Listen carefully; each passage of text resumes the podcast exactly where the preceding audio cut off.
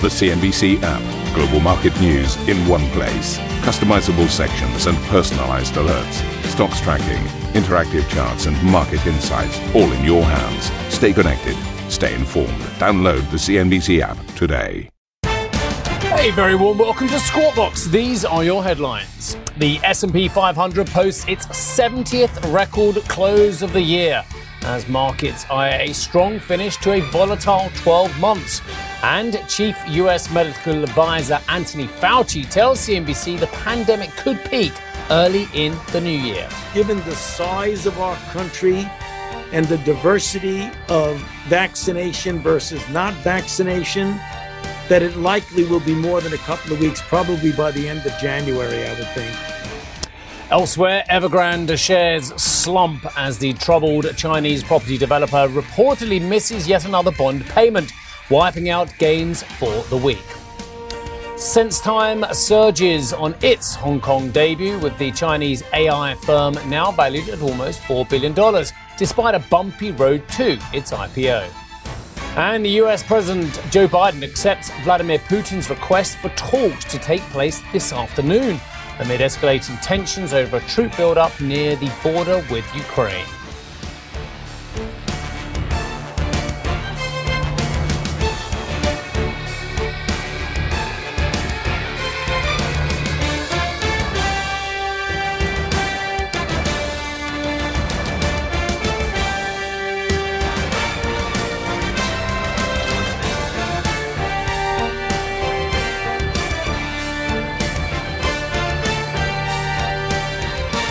Morning, everybody. Well, there's all kinds of ways of measuring inflation, aren't there? Some uh, involve normal people like you and I who actually use energy uh, and use uh, um, food on a daily basis. Others are, are, looking at core inflation measures, which central banks look at, which decide to just extrapolate without those key factors which they deem too volatile. Another way of looking at uh, volatility and, and inflation is to look at other things that we all have, including houses.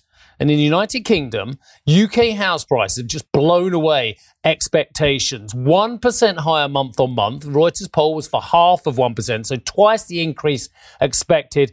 UK house prices in what has been, let's face it, a very troubled year in many, many ways, up 10.4% year on year. So if you're looking to get on the ladder, if you're looking to move as well, you've got to pay 10 percent extra. Not at least, of course, you've also got to pay uh, the fact that the government takes a vast amount of stamp duty, certainly at the uh, the higher end as well. So 10.4 percent increase, according to the Nationwide, which is a lender here in the United Kingdom, increase in house prices year on year. So uh, big increase there uh, on the uh, UK house price. I'm just looking at one or two other flashes. Actually, let's just get into the dialogue a little bit as well from the nationwide.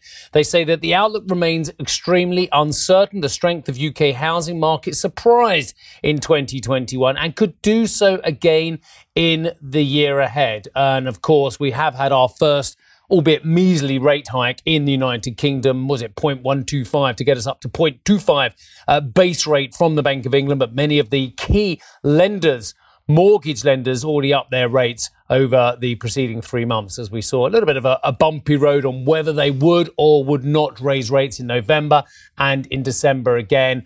Uh, and with an RPI in the United Kingdom, not CPI, they look at CPI. I look at RPI. It's an old fashioned measure, but have a look at it over 7% in the United Kingdom with interest rates at 0.25. Something just doesn't feel quite right, does it? Anyway, let's move on and take a look at some of these uh, equity markets. Uh, Rod just told me I can get up eventually.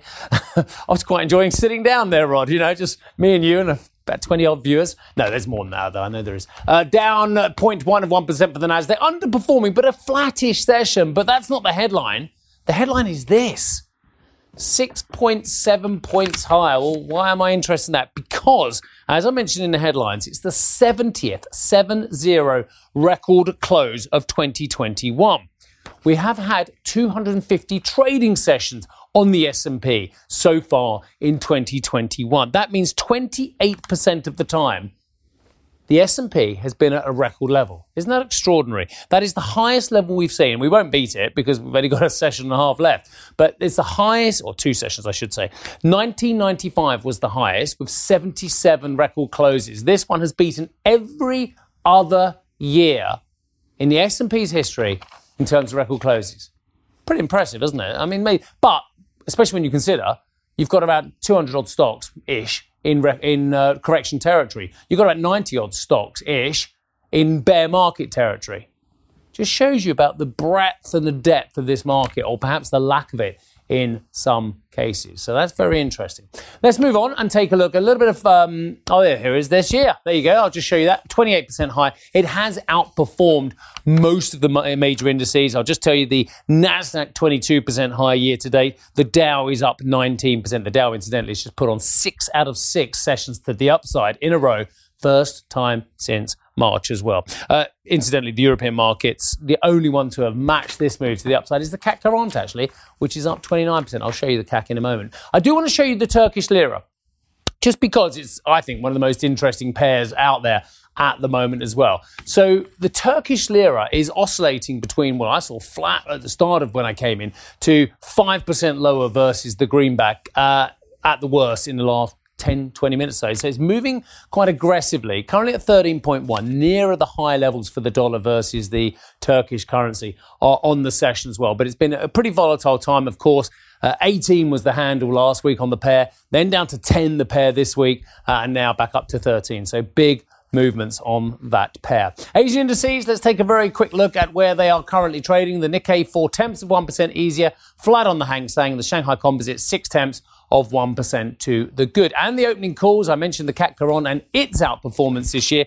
Incidentally, the FTSE and the DAX both up circa 15%. Opening calls for European markets, we can have a quick look at those. There we go. Well, that's the closing levels of yesterday anyway. Um, 74.20, the FTSE back up to a 22 month high there as well. Uh, the SMI underperforming down three tenths of 1%. Let's get to John uh, Ricciardi, who is the head of global asset allocation at Deuterium Capital Management. John, very nice to see you. You still got your tree up. I think we've got a few days before we um, put that down. Um, John, just tell me really briefly the markets have had a great year. You've been a great advocate for the markets going up. Are they going to do the same in 2022? I think uh, that the markets are actually going to start pretty strong in January. Um, it's been a good run. Um, really, quite thank you for the recap there. Um, really interesting. They've been, you know, pushed along by very strong um, central bank liquidity and a huge rebound out of the COVID recession. And that has lifted earnings and expectations, and it actually repriced everything. Um, we're still looking looking at actually without, with the exception of the U.S., very inexpensive markets, given how much earnings have risen compared to uh, five year periods. I would say that the European markets and very many of the emerging markets are extremely undervalued right now by as much as 20, 15, 20%. Only the U.S. is quite expensive. But I do think we were in for a wild ride uh, coming this this coming quarter. That it will start well in January, but that it's going to be really thematic around sector rotation when we get to March. And that the last time we had uh, central banks beginning to put the screws and to begin to tightening, um, they began tightening because they were afraid that inflation and runaway inflation was really the danger to the global cycle, was back at the end of 2018. And we were at a point where technology had been leading, kind of as it has right now. I mean, they, they certainly outperformed the S&P. It's they're up by 33% compared to that 28. Um, and suddenly that went the other way. And we may well look at a quarter that's characterized by an underperformance and kind of a, a relative cliff for technology shares late in the quarter. And this is because essentially, as the central banks will be tightening or beginning to tighten, that the retail sales and consumption patterns upon which technology relies for half, um, when you think it's Apple, Microsoft, add in Alphabet, you're looking at three companies that represent 10% of the world's equity wealth. And if you, you know, if you add in Amazon and um, and Tesla and uh, and uh, and uh, Meta, you're looking at 15 one of the world's wealth um, in uh, equity wealth in six stocks. I don't think they're going to be able to outperform. Those stocks don't outperform. According to our models. Oh, John, I think we've got a mean, bit of breakup on the line. I'll just get a quick question in, and then hopefully we can get through that breakup on your uh, on your microphone as well. If those six, six stocks don't perform, is the rest of the market going to take its leadership from those stocks and actually carry on what we've seen elsewhere in the technology arena uh, with what is quite a heady decline from uh, the highs of earlier this year, John? So we, if we don't get leadership from those stocks, what hope for the rest of the market?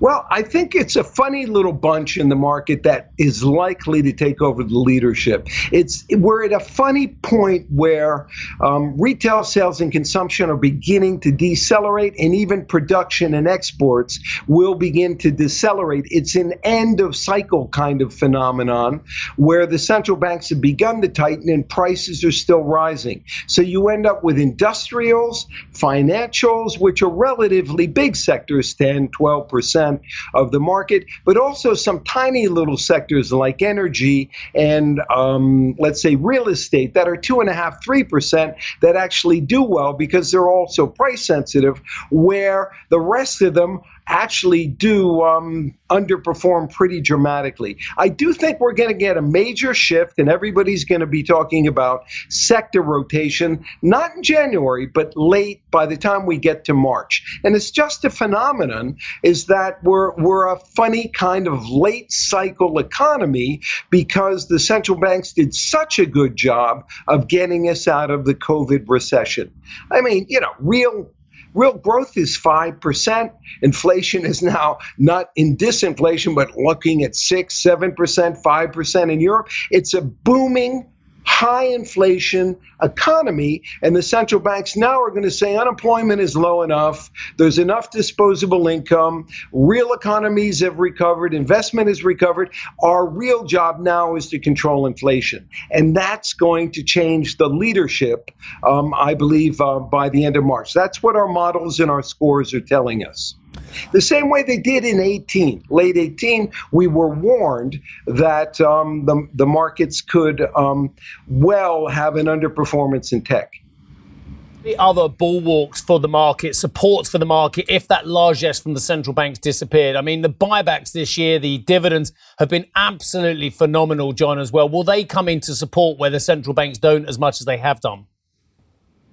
They may well, but um, the central banks really are um, the main drivers, I think, of uh, um, of liquidity around the world and whether or not one of the key aspects of whether investors are happy to hold risk assets or not.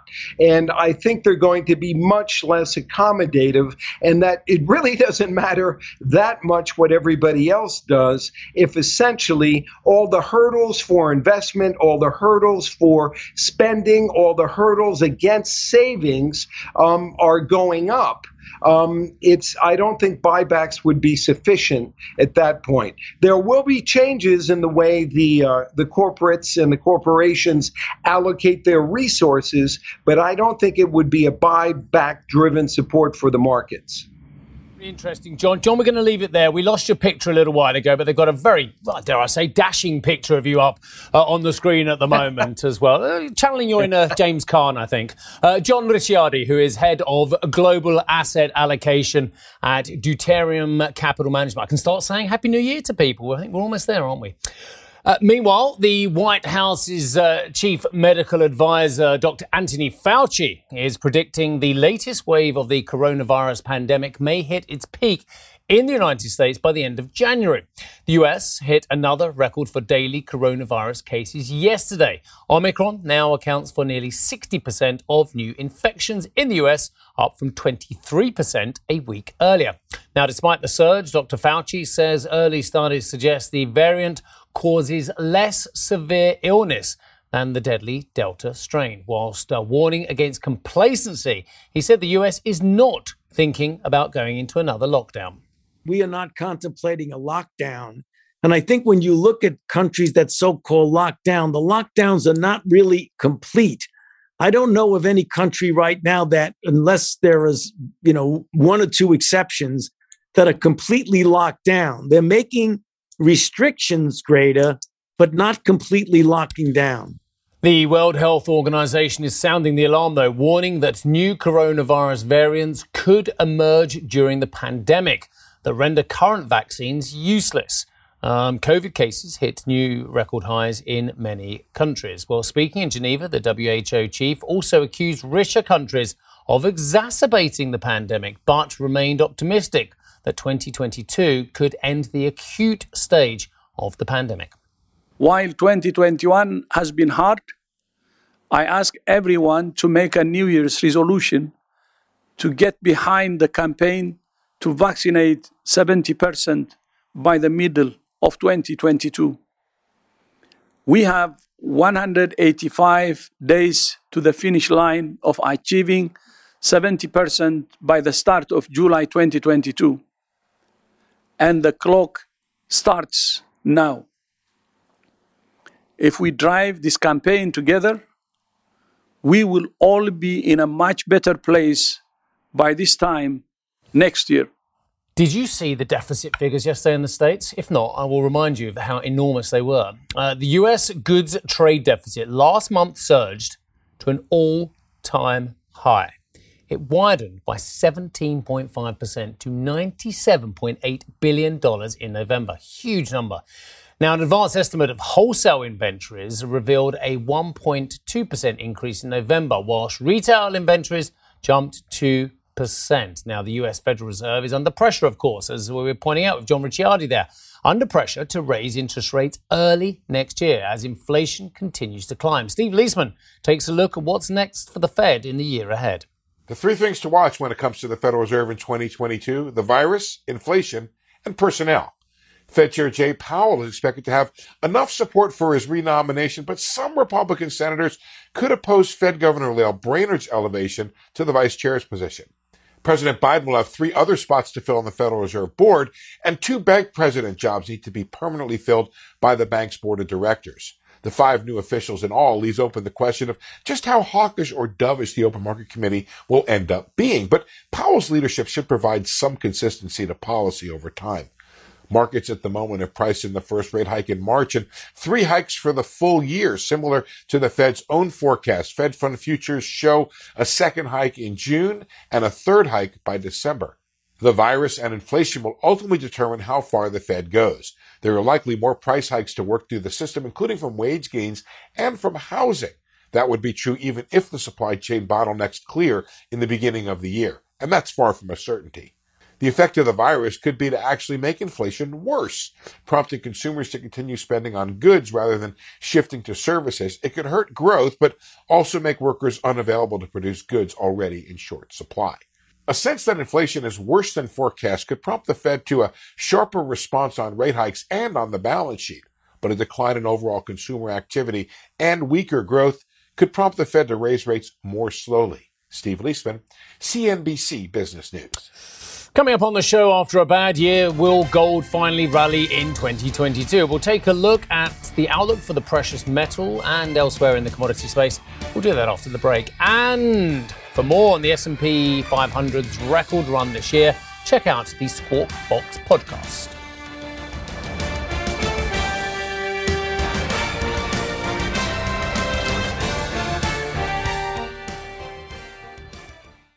Ambition to me is about doing better. I think ambition creates a pathway. Best advice I can give someone starting off a career is don't have a career, have lots of careers, try loads of different things. Talk to people and put your ambition out there. I don't feel that I've hit peak ambition because it's a learning journey. CNBC is where ambition meets opportunity. What does living ambitiously mean to you? Hear it from our CNBC anchors, reporters, and global business leaders on CNBC.com.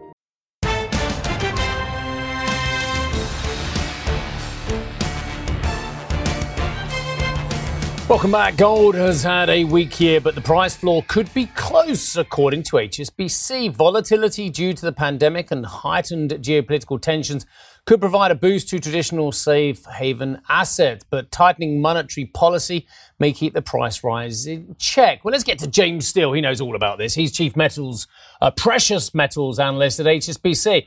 Very nice to see you, James as ever, just tell us what gold is supposed to do during inflationary episodes compared to what it is doing. Good morning, sir. Uh, good morning. Um, well, the, the, the, history of gold as an inflation hedge is, is, is rather spotty, and it depends very much on where in the cycle you, you, you get in. Um, its history as a safe haven uh, is certainly much more dependable. Um, and and, and it, it's unlikely, I think, that inflation is going to get to the levels, at least on a sustained basis, that's going to trigger significantly higher gold prices from here. So nothing like a la 1970s, where we saw uh, very sharp uh, stagflation, uh, which uh, triggered very substantial rises in the gold price. We do not see that happening this year coming. Why did gold have this great rally, which, I mean, off the top of my head, I think it was 2018, 2019, 2020. We saw this great rally off the, you know, just over a $1,000 a troy ounce and then just stopped. What, why did investors fall out of love with it in the last year or so?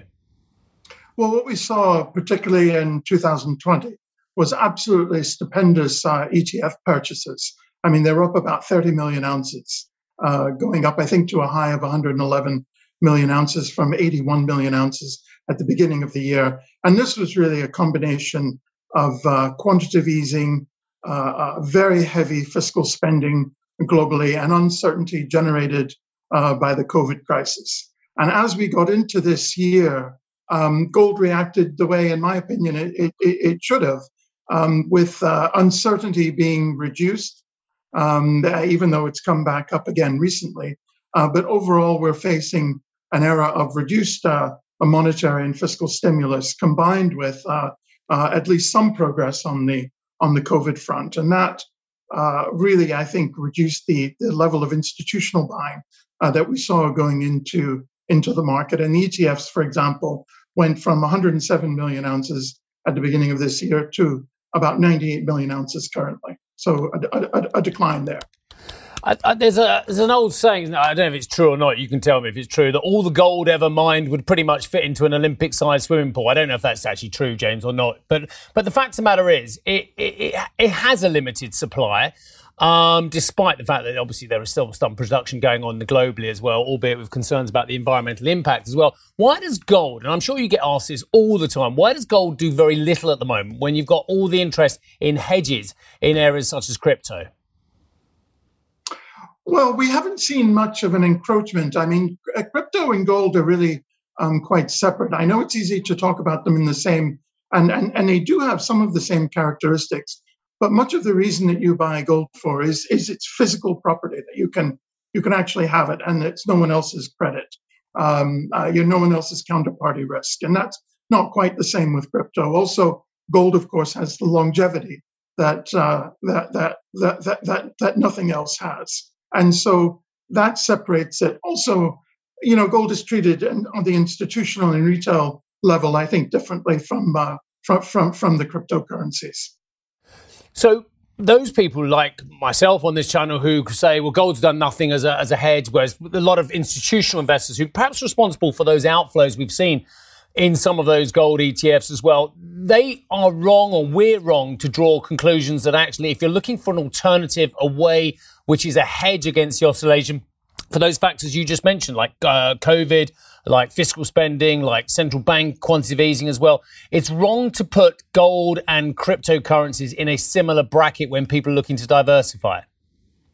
Yes, I think that's correct. And and and, and really, what we're seeing now, uh, when you touched on the inflation issue, you know, we're seeing a bit of a divergence in the in, in, in the gold market. The the institutional side has taken more or less the academic side, which is the majority of economists seem to have uh, HSBC's own view and uh, uh, most central banks' view, which is that inflation will peak next year and then moderate a bit afterwards. Uh, whereas um, uh, uh, the man on the street, and and hence we've we haven't had great ETF purchases Whereas the man on the street, um, globally, in fact, is, seems to be much more concerned over inflation. And we've seen very heavy coin and retail bar, small bar buying. So we've got we've we've, we've got an interesting divergence there in in the gold market. Um, but I think I think the way to look at gold uh, uh, is more as a safe haven and a portfolio uh, diversifier than than an outright inflation hedge. What about this brilliant flash yesterday? I don't know if you saw it, James, but it was the Turkish Central Bank on this show, literally one day ago, said they're going to have comprehensive studies will be carried out to increase the amount of gold uh, collected from under the mattress. I love that flash. I don't know why. It just really, uh, I don't know, hit a note with me as well. Gold under the mattress. Why is the Turkish Central Bank so excited about this? Well, I can't speak for the for the Turkish Central Bank um, uh, uh and their and their policies. But I can point out that central bank purchases of gold, and I'm not I'm not talking about Turkey here. I'm talking about collectively um, in the pre-COVID years of 2018, 2019, we're at record levels. We fell last year, but we're right back up again, and we have got over well over 400 tons of gold has been purchased by the central banks, and we we expect there to be even more uh, purchases uh, next year, and and that's based on the fact that trade has recovered, and so current um, uh, many central banks will have more dollars with which diversify uh, uh, out of out of out of the out of their foreign exchange holdings and to hold on to something more tangible. You know, in back in the um, um, Asian crisis, which I'm actually old enough to remember, 1990, 1997 to 1999, I believe, um, uh, Korea, the central bank of Korea, very effectively mobilized its gold reserves to stop uh, uh, to stop a flow in the won, and uh, and came out of the Asian crisis quicker than any other country at, at, at, at, at that time. And that's because of their, their judicious uh, uh, mobility, uh, mo- mobilization of their gold reserves. So it is, it is useful, and, and central banks realize that, as, as well as many institutional investors. Yeah, you, you can't just get age one on me. I remember all that as well. I was around, unfortunately. I think I might have been trading something. Well, you uh, don't you also, don't look it, and I think that's the difference oh, between you and let you smoothie. But I also remember a similar kind of period. Gordon Brown selling. What did he sell it at? Two eighty two. Was that the price? He sold our gold oh, a large lump of them, didn't he? Yes, yes, I'm afraid so. And um, and uh, I remember uh, many people at the time uh, uh, uh were thinking possibly that was the bottom of the market. Um, now, some, some, some central banks are very heavily weighted towards gold, but we haven't seen any major uh, uh, central bank sales for at least 10 years. But it is true that from about 1990 up into the uh, uh, early part of, uh, of this century, we saw consistent central banks selling and the gold price weakened. Yeah, I've just found the, the, the, copy on Wiki says um, they sold it. Gold reached a low of 252 bucks on 20th of July 29, uh, 1999. Uh, the UK sold 400 tons just under of gold over 17 auctions, average price of 275. Thank you, Gordon, for that one. Uh, quick question for you, though, James. Um, where is the price of gold going in 2022? I know you, you think it's going to form a floor and perhaps go up, but have you got a number for us? Um, well, actually, it's very slightly lower from where we are now. We have an average of $1,740 an ounce, a range, though, of 1850 to 1650. So we see about a $200 an ounce range. And the reason for that is that around 1850 and above, uh, the jewelry market uh, gets hurt. We see reduced in uh, purchases from India and, and, and, China, as, as, as well as producer uh, uh, hedging, forward selling at that, at that time. Anything below 1700 um, re-triggers more jewelry demand and, um, and probably brings in more central bank uh, buying as well. So that's what gives us our range. But the fact that we are entering a period of reduced fiscal and um, uh, uh, uh, monetary easing is going to provide the major headwind. But there's simply enough geopolitical risks to keep us from falling uh, too far from present levels. Man, James, is it really? Are you really in Massachusetts? It's two thirty in the morning, sir. I'm speaking to you uh, on a holiday from Martha's Vineyard on, uh, oh, on, okay. uh, in oh, Massachusetts no right sim- now. I, I, thought you, you, you on your holiday and you take your suit and shirt and tie with you. Good man. this was this was for see. We, we we don't treat these things lightly. No, uh, at HSBC no. for for an appearance on CNBC. oh, well, you, you're about the only one who does dress up, James. I do appreciate it. I really do. Thank you for listening to Squawk Box Europe Express. For more market moving news, you can head to CNBC.com. Or join us again on the show with Geoff Cutmore, Steve Sedgwick, and Karen Tso, weekdays on CNBC.